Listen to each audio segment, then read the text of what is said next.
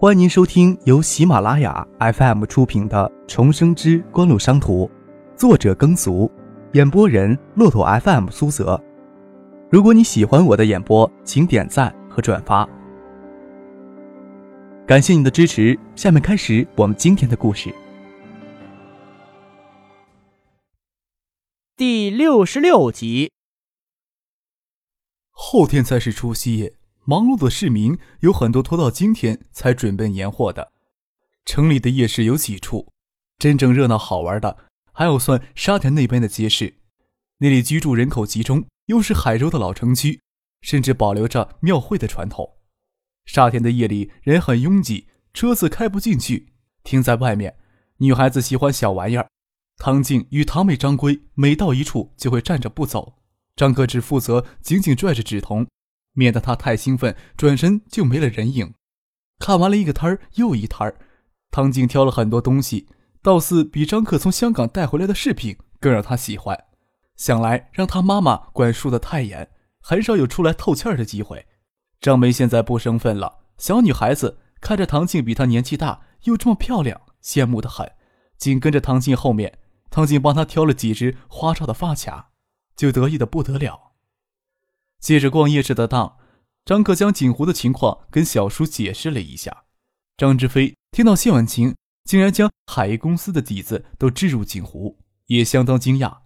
这样一来，锦湖就不再是空壳公司了，说不定宏源以后要仰仗锦湖。那你现在占多大一块？三成。啊，这么多！张志飞惊叹的啧啧咂嘴。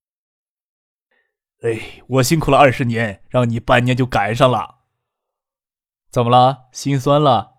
张哥戏谑的问。是有些。张志飞爽朗的笑了起来。锦湖的模式让我也很受启发呀。我最近在想，公司资产实在算不上什么，关键能调用的资源决定一切。回头看一看，锦湖也就空壳一个，短短几个月就将星光造纸厂给盘活了。现在海域将家底都置入锦湖，你们是不是想大展身手呀？也没有特别大的野心。张克笑着说：“我这次期末考试又是年级垫点儿，总这样下去也不是个办法，所以才将锦湖交给婉晴姐。”小子，蒙你输呢，信你才叫遇见鬼呢。张之飞笑着说：“你老子整的那家空壳公司是不是你的主意？”手段跟锦湖很像啊！你怎么知道？市里那家公司才竖起空壳子，年前没有什么动作。你爸跟我聊过这事儿，别人看不出来这家空壳公司的意义，你小叔还是有些眼光的。这家空壳公司其实掌握了海州大大小小的国有企业改制大权，垄断这一块的资源太强大了。我就奇怪了，几乎都准备大展身手，你怎么会给你老子出这主意？张克知道小叔也看到国企改制中存在巨大的利益诱惑，说道：“小叔也打算插一脚。里面的玄虚都让你捅破了，我还能进去再插一脚？”张志飞有些沮丧，接着又说：“我想啊，不需要多长时间，别人都会从星光造纸厂看出些门道来，难保别人不想插一脚。到时候，你爸跟唐学谦身上的压力就大了。”利益大到一定程度，周富明会不会给拖下水就难说了。要是大家都能咬上一口自助餐，大概大家都不会闹意见了吧？张克自嘲自讽地说：“几乎想有些作为不假，但不会插足这一块这些东西太敏感了，不管你是怎么处理，都清白不了。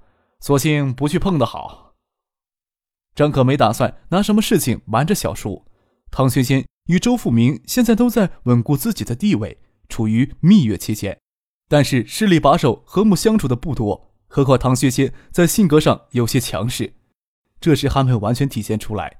但是等到他跟周富明将万向前这个共同的大敌推倒之后，大概就会暴露出他跟周富明之间的矛盾。张志飞看着张克的脸，在夜市的街灯下从容沉稳。让人感觉不到他身上有少年人那种浮躁与稚嫩。疏港河水系以及周边水道整治工程的提案，赶在年前通过市委会议纪要，补充进九五年市政预算，市财政紧张，整个工程肯定会拆断进行，由城南区、西城区各自负责一段。市里有几家规模相对来说较大的工程公司，好算宏远的准备工作最充分。回想起从今年夏天以来发生的种种事情，张志飞也是感慨万千。张克跟小叔站在边上聊天，只是拽着纸彤不让他瞎走。突然看见唐静回过来，拉着他往前面的人群挤。没看见张梅跟着回来，还以为发生什么事呢。走过去，看见陈飞荣熟悉的身影，他在那里摆地摊儿，防雨布上摆着些旧书杂志，人站在旧书摊的后面，正找零钱给别人。虽然衣着很朴素，羽绒服的颜色有些暗淡，有些旧了，但在庸常的人群，陈飞荣依然是那样的抢眼。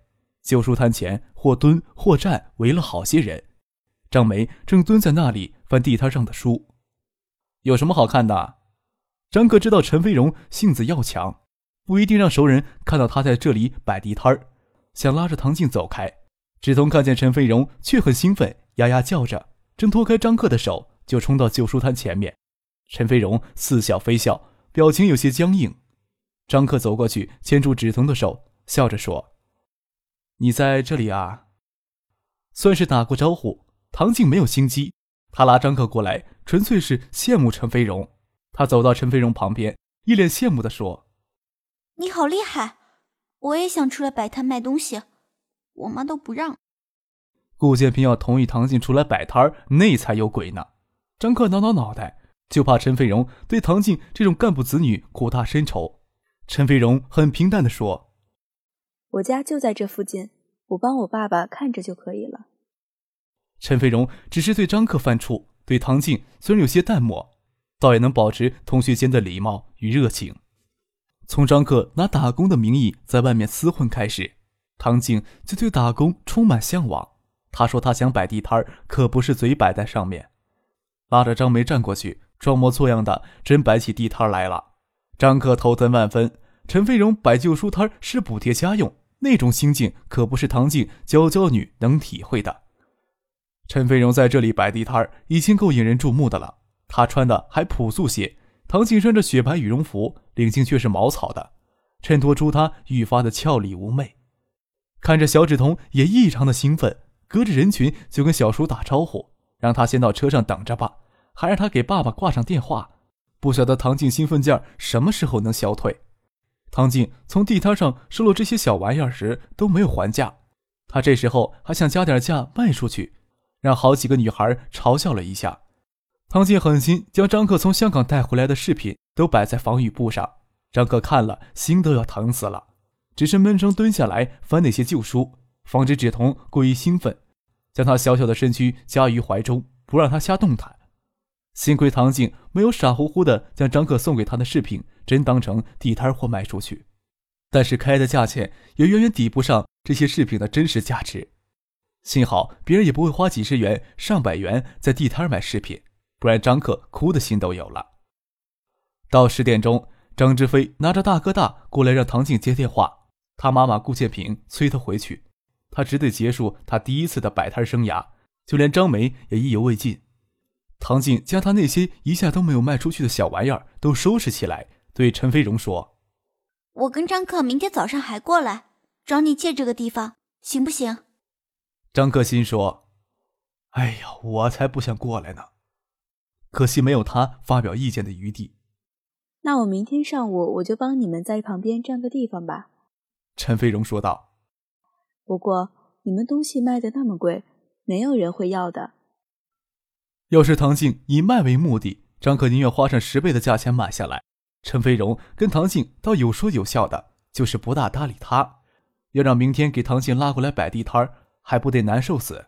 唐静挠挠脑袋，自嘲地说：“拿出我们在前面买东西的时候都没有还价，明天会便宜点卖，吃点亏没有关系，关键要去实践。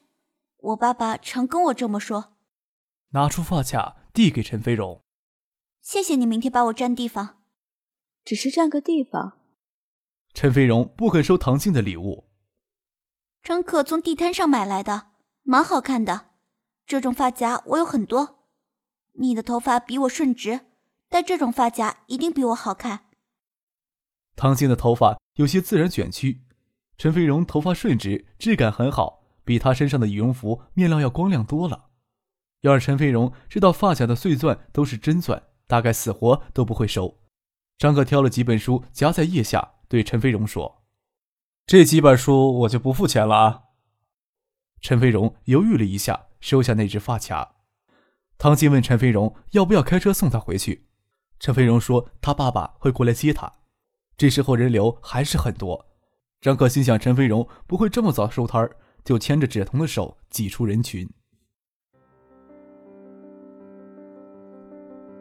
您正在收听的是由喜马拉雅 FM 出品的《重生之官路商途》。第二天，九四年除夕的前一天，晨光刚刚从窗帘缝里洒进房间。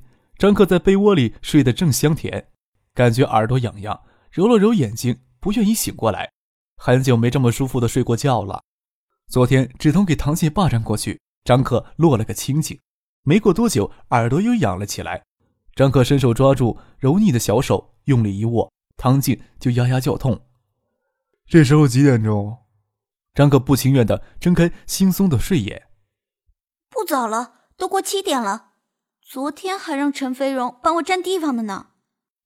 唐静想抽出手拉张克起来，却让张克一拉，整个人都趴在张克身上。张静手肘撑着张克的胸口，见张克一脸邪笑的看着自己，娇羞妩媚，挣扎的要起来，只是芷彤帮忙扯住张克的耳朵。张克看着芷彤鞋子也不脱就爬上他的床来，心痛的马上就要从被窝里跳出来。张克刚洗漱完，婉晴就过来接芷彤回省城。张克帮着司机将年货通通都搬到后备箱去。芷彤显然惦记上夜市的摆摊生涯，不情愿这时候回省城。好说歹说，才放弃缠着唐静、张克的念头。送走婉晴、芷彤，张克回到楼上，才知道唐静早晚回去，兴奋了半宿没睡觉，将他这些年来收藏的小玩意儿都收罗起来。张克打开唐静拿过来的帆布书包，从卡通书、闹钟、芭比娃娃、发夹等等。女孩子的小玩意儿几乎都在这只帆布书包里。唯让张克欣慰的，里面没有他送给唐静的礼物。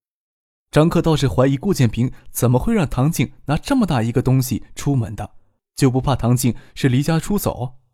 张克给周文斌家里挂了电话，让他年假也不要急着，从今天开始休，让他开车过来接他们去沙田街市。没过多久，张梅也赶到他家，小女孩手里也提着一只鼓囊囊的包。张克心想：张梅这小丫头也就寒假在这里小住，过了寒假还要回东社上学去，怎么这里会有这么多东西？后来才知道，小叔张之飞打算彻底将家搬到市里来，帮小梅联系到海大附中的初中班插班。只是这段时间张克不在海州，所以不清楚。赶到沙田街市，陈琦、陈飞荣父女正在那里摆场地，街市上还没有什么人。陈飞荣带着昨天唐静送给他的发卡。张克看到时，怀疑自己是不是就给陈飞荣买的。别在顺直的长发让陈飞荣白嫩的脸蛋看起来特别的柔美。陈曦过来帮着提东西，对张克说：“昨天晚上许思将厂里发的八百块送过来了，谢谢你帮着说话，不然厂子里不会给飞荣妈妈发这笔钱的。算不了什么的，只是顺便说了句话。”张克笑了笑。陈琦提起他家初三摆酒宴，请了张克。张克见陈飞荣表情蛮冷淡的，只说初三可能要回乡下去，帮唐静他们摆好东西。张克跟周文斌自然找地方吃早饭。卖豆腐脑的丹景香就在这附近，嫩滑爽口的豆腐脑一入口，张克自然而然就想起唐静的香舌来。可惜之后一直没有机会再品尝一下。吃过早饭，回到街市，唐静那边已经开张了。贵物贱卖，却让唐静依然很开心。车子停在他们身后，张克躺在车子里边睡觉，也不觉得外面街市吵闹。反正许思知道唐静在这里不会过来，也不方便撇开唐静去找许思。不知道睡了多久，听见有人敲车窗，抬头看见杜飞贴玻璃上，按下车窗问杜飞：“你小子怎么过来了？知道你跟唐静在这里，就过来找你玩的。”张克抬头看看。酒吧小妹盛夏果然在外面跟陈飞荣说话。原来杜飞是在盛兴那里得知消息的。军牌奥迪很惹眼，还要加上唐静、陈飞荣这俩惹眼的美少女，消息自然传得快。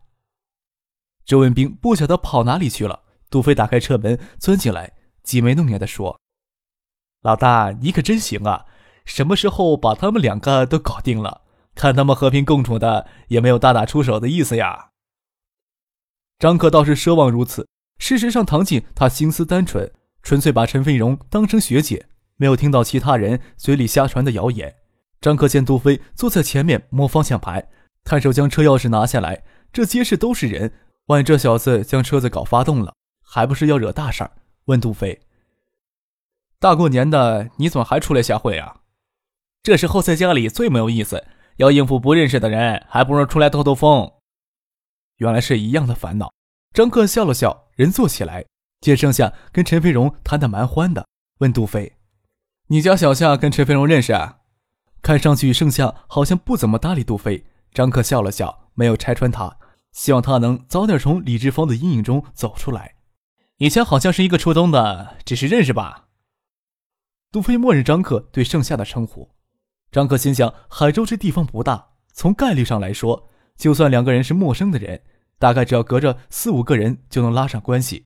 既然盛夏跟陈飞荣初中同校，岂不是他们家也住这附近？唐琪兴致很高，张克就陪他在街市耗了一天。杜飞吃过中饭，耐不住性子先走了。明天是除夕，夜市比昨天冷清多了，不然唐静跟张梅两个丫头还不肯回家。先送张梅回家，赶到唐静家楼下，看到楼前停着好几部车，经过看见车里都坐着人。还有人藏在花坛的阴影里，从楼梯间走出来一个人，好几个人推门下车，倒是花坛后面的走抢楼梯，其他人只得继续回车等待，感情是排队到唐学谦家拜年来了。张克帮唐静提着东西上楼，在楼梯间故意大声说话。唐学谦打开门，站在楼梯口，看着张克，笑着说：“你小子把我家静静拐跑了一整天，都去哪里了？”张克苦笑着说。唐静要去沙田那边摆摊儿，我给他抓去当了一天的苦力，摆了一天摊儿，卖的东西还不够吃两顿饭呢。还没有进屋，唐静就叽叽喳喳讲起今天摆摊的事情，满脸的兴奋，小脸在外面冻得通红，却没有一点疲倦。张克走进屋，刚才从花坛后面抢着进楼的家伙，尴尬的站在客厅里。唐学谦温和的对他说：“行了，你可以提着东西离开了。”你经过下面，跟楼下那几部车子里的人说一下，不是我唐学谦不近人情。昨天市委开会讨论，要对宋立峰清理一下，你们不要让我唐学谦第一个言而无信。那人拎着东西退了出去，顾建平倒是有些不舍，这种原则性的问题上却拗不过唐学谦。何况唐学谦今年夏天差点吃大亏，也让他心有余悸。就算唐学谦刚才那番话是真心话。也挡不住别人登门的热切之情。张克在客厅里坐了一会儿，就告辞离开了。听众朋友，您刚刚收听到的是由喜马拉雅 FM 出品的《重生之官路商途》，作者耕俗，演播人骆驼 FM 苏泽。